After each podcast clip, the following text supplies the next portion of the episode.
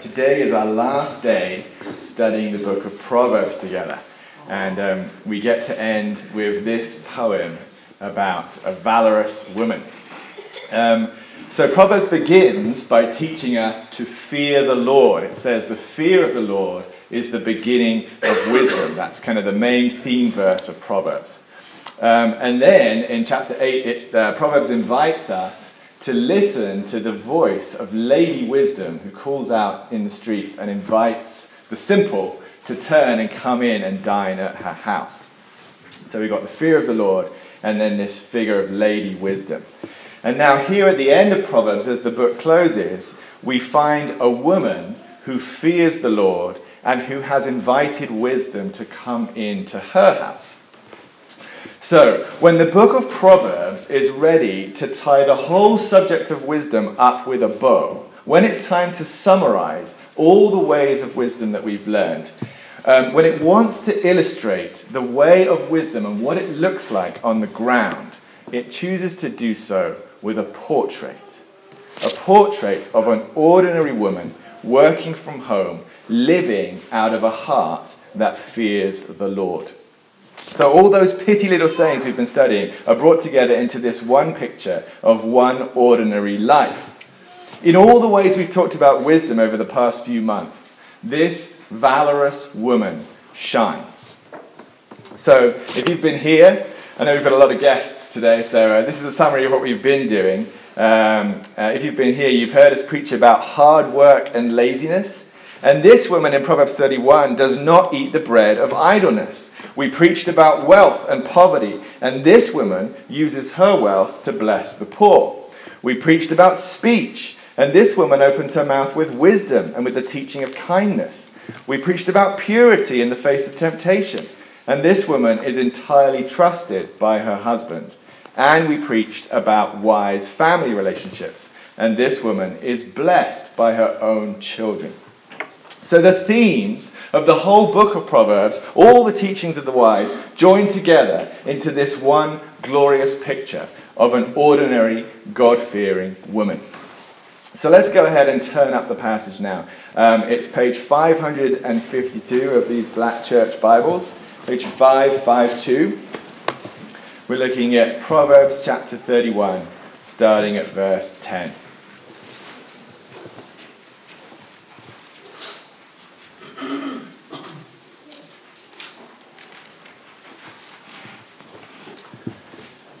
The ESV Bible has given this uh, section the heading, The Woman Who Fears the Lord, which is a good heading.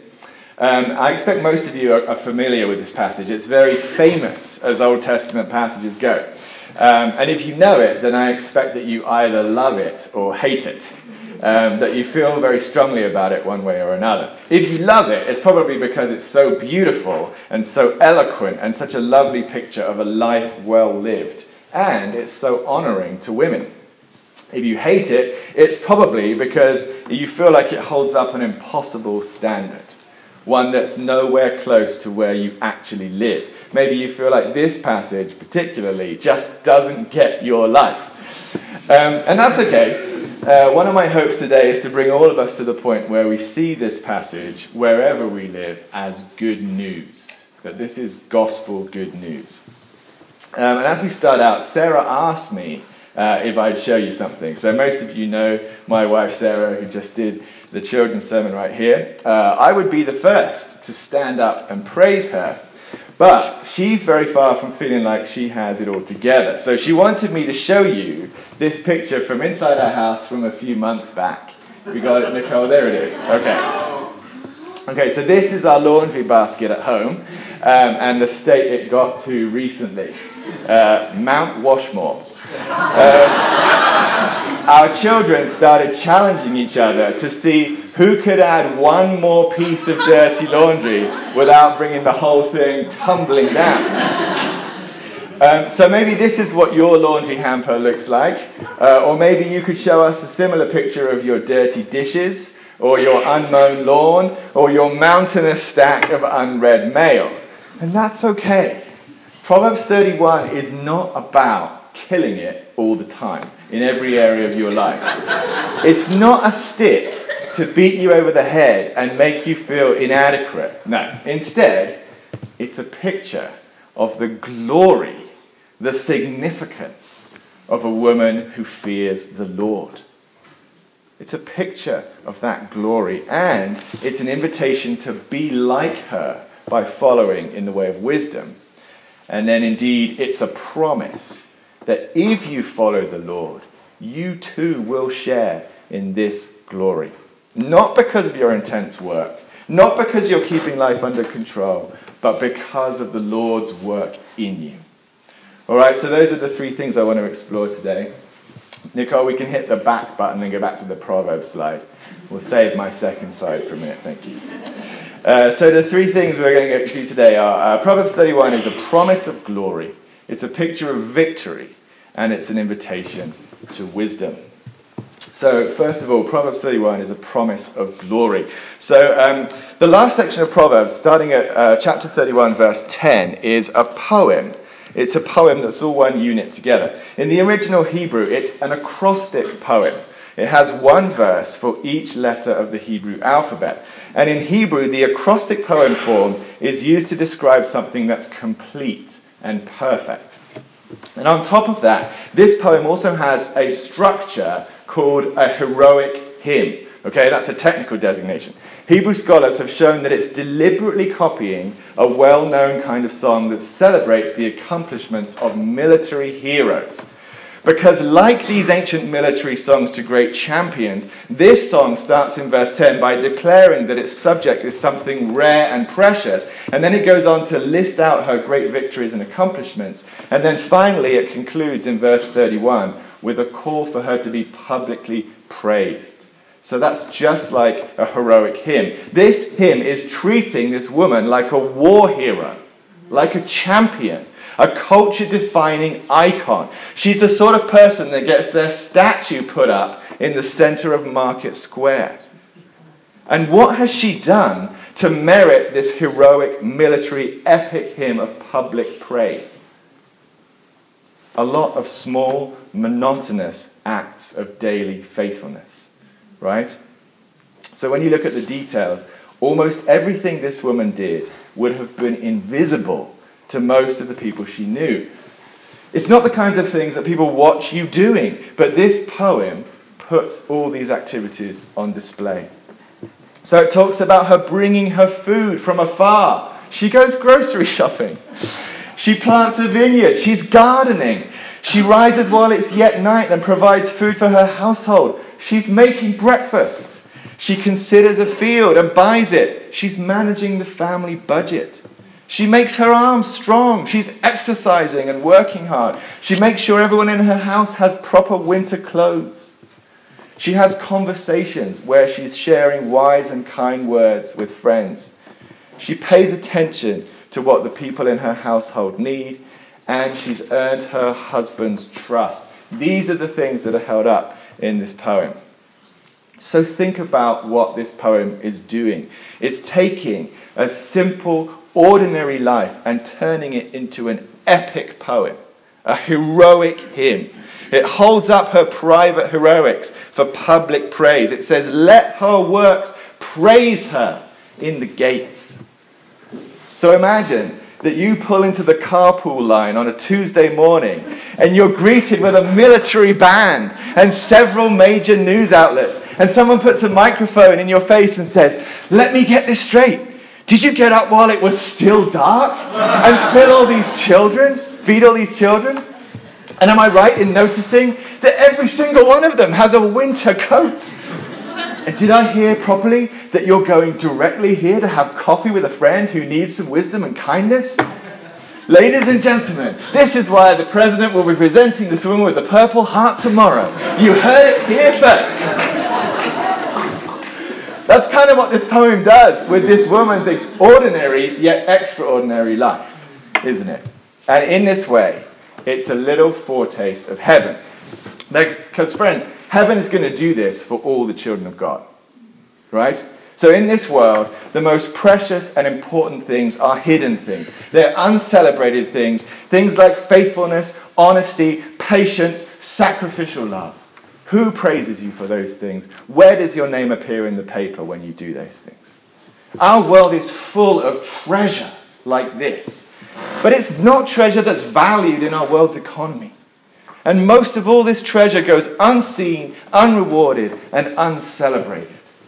And I think we can say this is especially true for the work of women, even today. Men tend to get much more than their share of the world's praise for the work they do.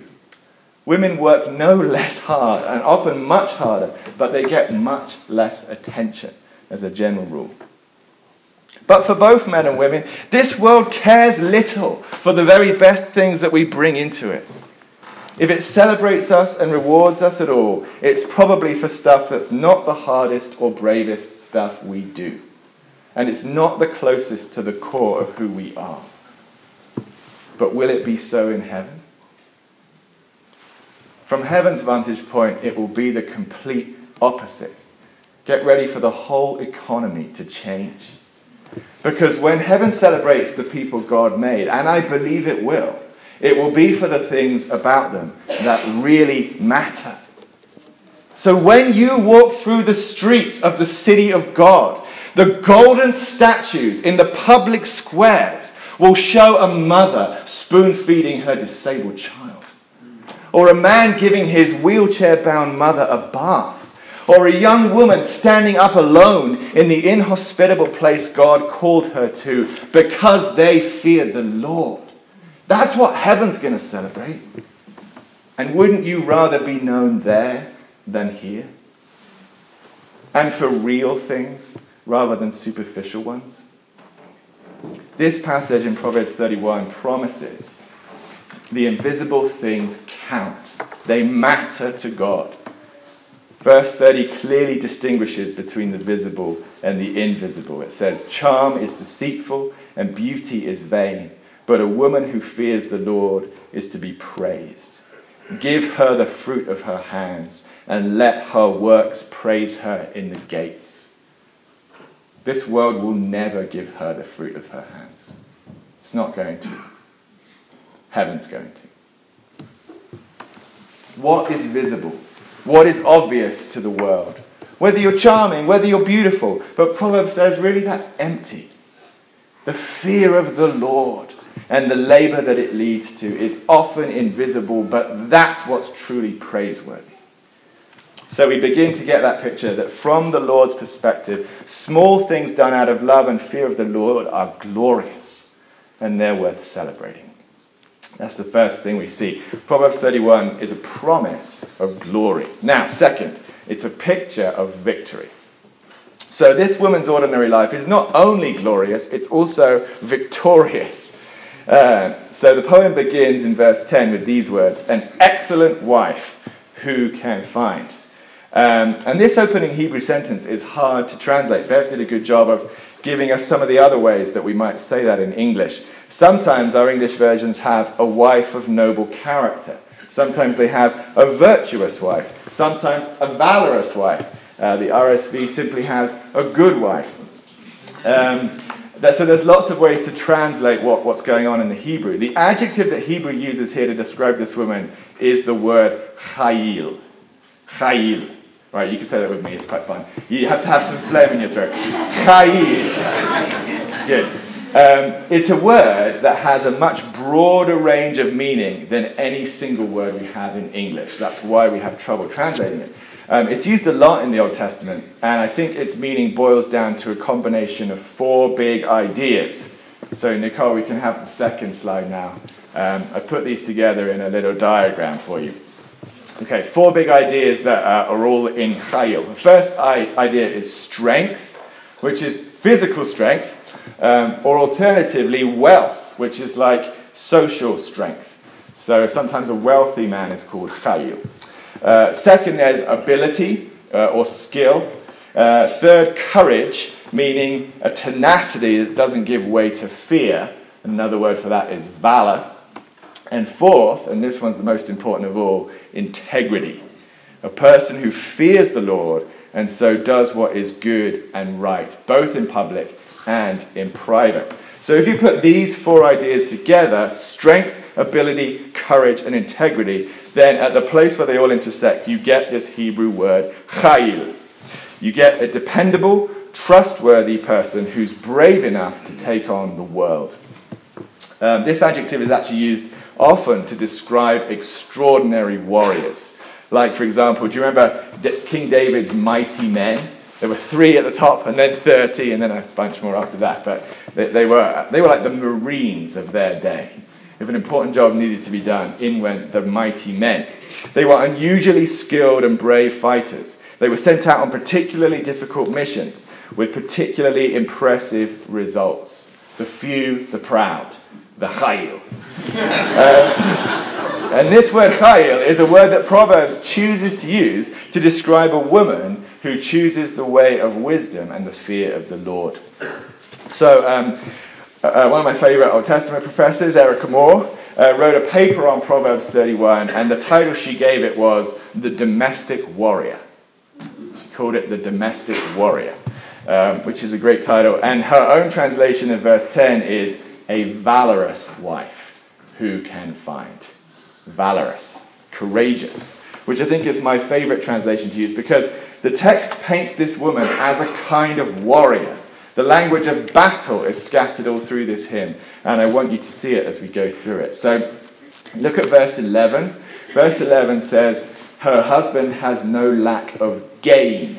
And that word gain literally means no lack of plunder or spoil. Everywhere else it's used in the Old Testament, uh, it's used in a connection with a, a victorious battle, taking the plunder uh, the, the trophies of victorious battle. So her husband has no lack of gain. Next, in verse 15, she rises while it's yet night and provides food for her household and portions for her maidens. That word for portions is literally prey. That's prey. She rises in the night and hunts for prey. So that's a picture of her being like a lioness. The lioness rises in the dark and hunts prey and this woman is hunting down breakfast for her family. In verse 16, she considers a field and buys it. It literally says she seizes it. The word is forceful and determined. In verse 17, she dresses herself with strength and makes her arms strong. This verb for dresses is girds. She girds herself with strength, like she's preparing for battle. She's a woman of action. And then in verse 19, she puts her hand to the distaff and her hands hold the spindle. That might sound very domestic in English, like Sleeping Beauty spinning peacefully in her tower. Um, but the Hebrew verbs say otherwise. She sends out her hands to the distaff and her hands grasp for the spindle.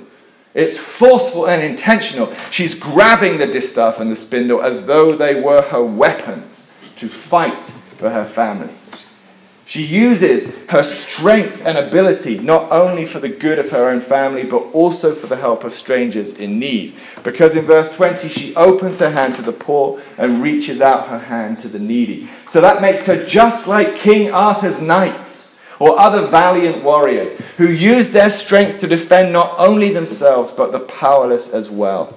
And it shows her integrity that all this work isn't just about selfish gain for her, but she truly fears the Lord and does what is right, both in public and in private. So the details of this poem confirm the assessment in the first line that this woman is Chayil, according to our definition from before, because she has strength and ability and integrity. And verse 21 completes the picture by talking about her courage. She's not afraid of snow for her household for all her household are clothed in scarlet. Or another translation of this is that they're clothed in double thickness. She's not afraid of what life might throw at her family because she's prepared. She has warm coats for her children as well as for her servants. So she's ready for whatever winter can throw at them. Verse 25 says, She laughs at the time to come. This woman is a warrior a domestic warrior. And we see that she's a force for good in her home with her children and servants, and to her husband who sits in the gates among the elders of the land, and to the local poor, and to local businesses, and to the surrounding countryside which she cultivates. Her steady influence ripples out from her home in widening circles. So the poem concludes that her private faithfulness deserves public recognition starting in the home in verse 28 by her children and her husband who see her at work, but then moving on out in verse 31 to the city gates. Let her be praised in the gates. The gates of an ancient city were its strongest part. They would have had its highest and thickest walls and a garrison of soldiers stationed there. And that made the gates the safest place in the city for the king to hold court and for the city governors to gather for committee meetings. So let her works praise her in the gates means let this be told in the most public and important places in the city. Let this song be sung in the Capitol building and the governor's club and the courthouse. Let it be known among the high and the great. Because this kind of wisdom and faithfulness is praiseworthy. All right, thanks, Nicole. We can go back to the Proverbs title now. So we saw first that Proverbs 31 is a promise of glory and second, that it's a picture of victory. And now, finally, let us hear it as an invitation to this way of wisdom. This hymn is the perfect way to end the book of Proverbs because it brings this whole book of wisdom to a satisfying conclusion. Proverbs told us in the beginning that wisdom is better than jewels, and all that you desire cannot compare with her. And now, here at the end, in this woman's life, we get to see it for ourselves. This is where the road of wisdom goes. So we've got this little slide we've had the whole time, and there's two roads splitting off, and there's a check mark by one and a cross by the other. It's encouraging you to choose the way of wisdom, the road of wisdom. And if you're wondering where it goes, this is where it goes Proverbs 31. It goes to a destination of glory and victory. And that's a destination we all want for our lives. But are we there yet? No, thank you. We're not. Looking at this picture in Proverbs 31, none of us could say that this is a perfect description of our own lives. Don't worry, no one can say that. Um, are we always this thoughtful, this disciplined, this savvy, this generous, this kind? I know I'm not. By human standards, this level of integrity and courage is impossible. No one gets complete victory over their private realm, however small we make the boundaries of that realm. The fall and the curse and our sin and our human weakness always get in the way. We don't get here because we get sick and we break things. We grow weary and exhausted. We get old and forgetful. We suffer loss and grieve and we mess things up over and over again, stumbling, falling, and starting over. We're just not naturally at all wise.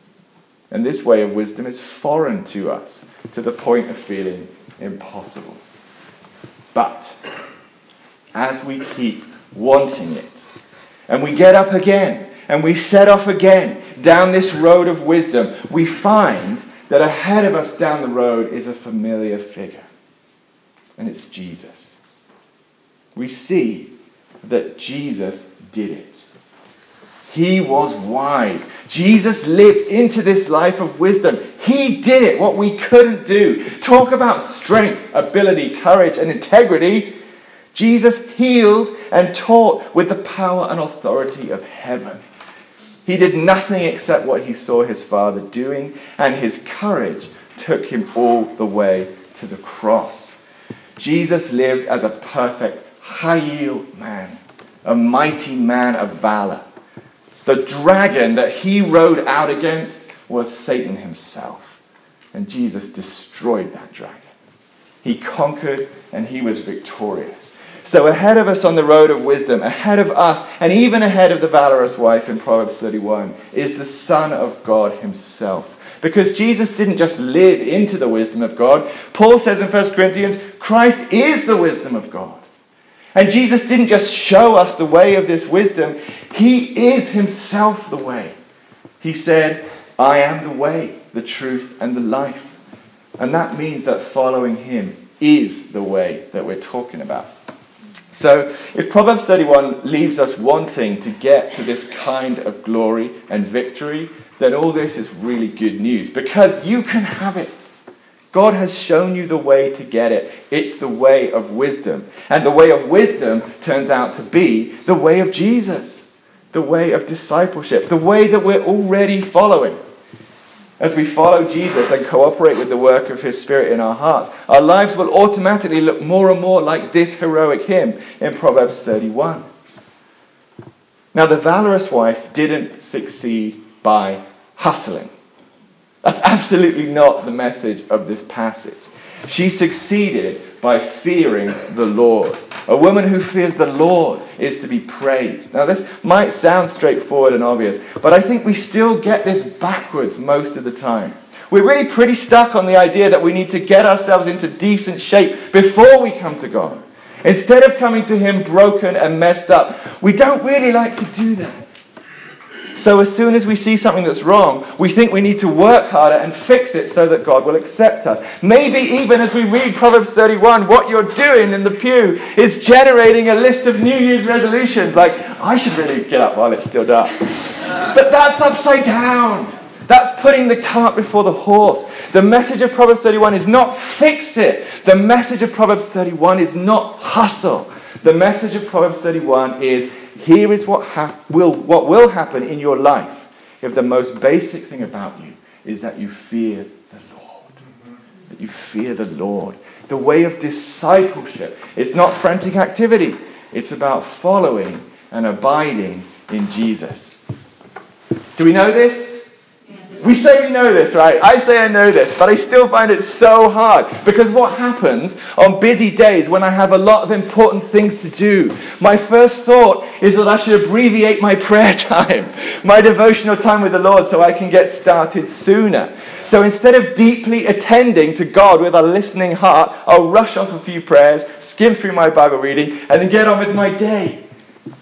But when I do that, I'm choosing hustle over discipleship. I'm choosing to copy Martha instead of Mary. And I'm really giving up on the way of wisdom for that day before the day's even started. What good can I really expect to be then?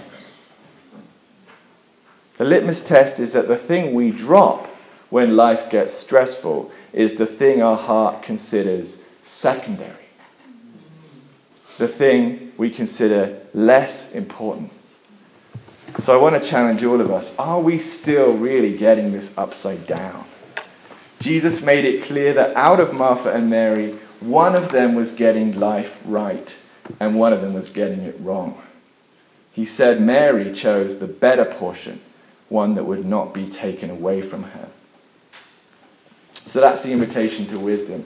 We need to trust that fearing and following the Lord re- really will lead us to victory, and that just working harder won't. Not ever. So we find in Proverbs 31 that there's a promise of glory, that invisible things count to God. There's a picture of victory, that private faithfulness is as courageous as military heroism, and an invitation to follow the way of wisdom. We can follow this same road to the same destination, not by hustling, but by fearing the Lord. And Jesus will do it, friends. He has begun a good work in you, and He promises He will bring it to completion. He says, if you set off down this road of wisdom, you're going to get there. The getting there is guaranteed in the setting out. So when we stand in glory, along with the hymns of praise to our eternal God, some, songs will be sung by the angels that are like this song in Proverbs 31 songs about you about your faithfulness, as if you're a hero in an epic poem about the time you got out of bed to feed your family when you were exhausted, or the time you resisted the temptation to sin after you'd had a really, really bad day. Or the way you never stopped praying to your good Father, though he seemed to be silent to you year after year the way you kept wanting God most and kept choosing this way of wisdom, though it was hard, though it was much longer than you expected, and though it didn't seem to be going where you wanted it to go. This kind of song will be sung about you, about your life, not because you killed it every day, but because you set off after Jesus and kept going and didn't give up, and you became an eternal trophy of his grace.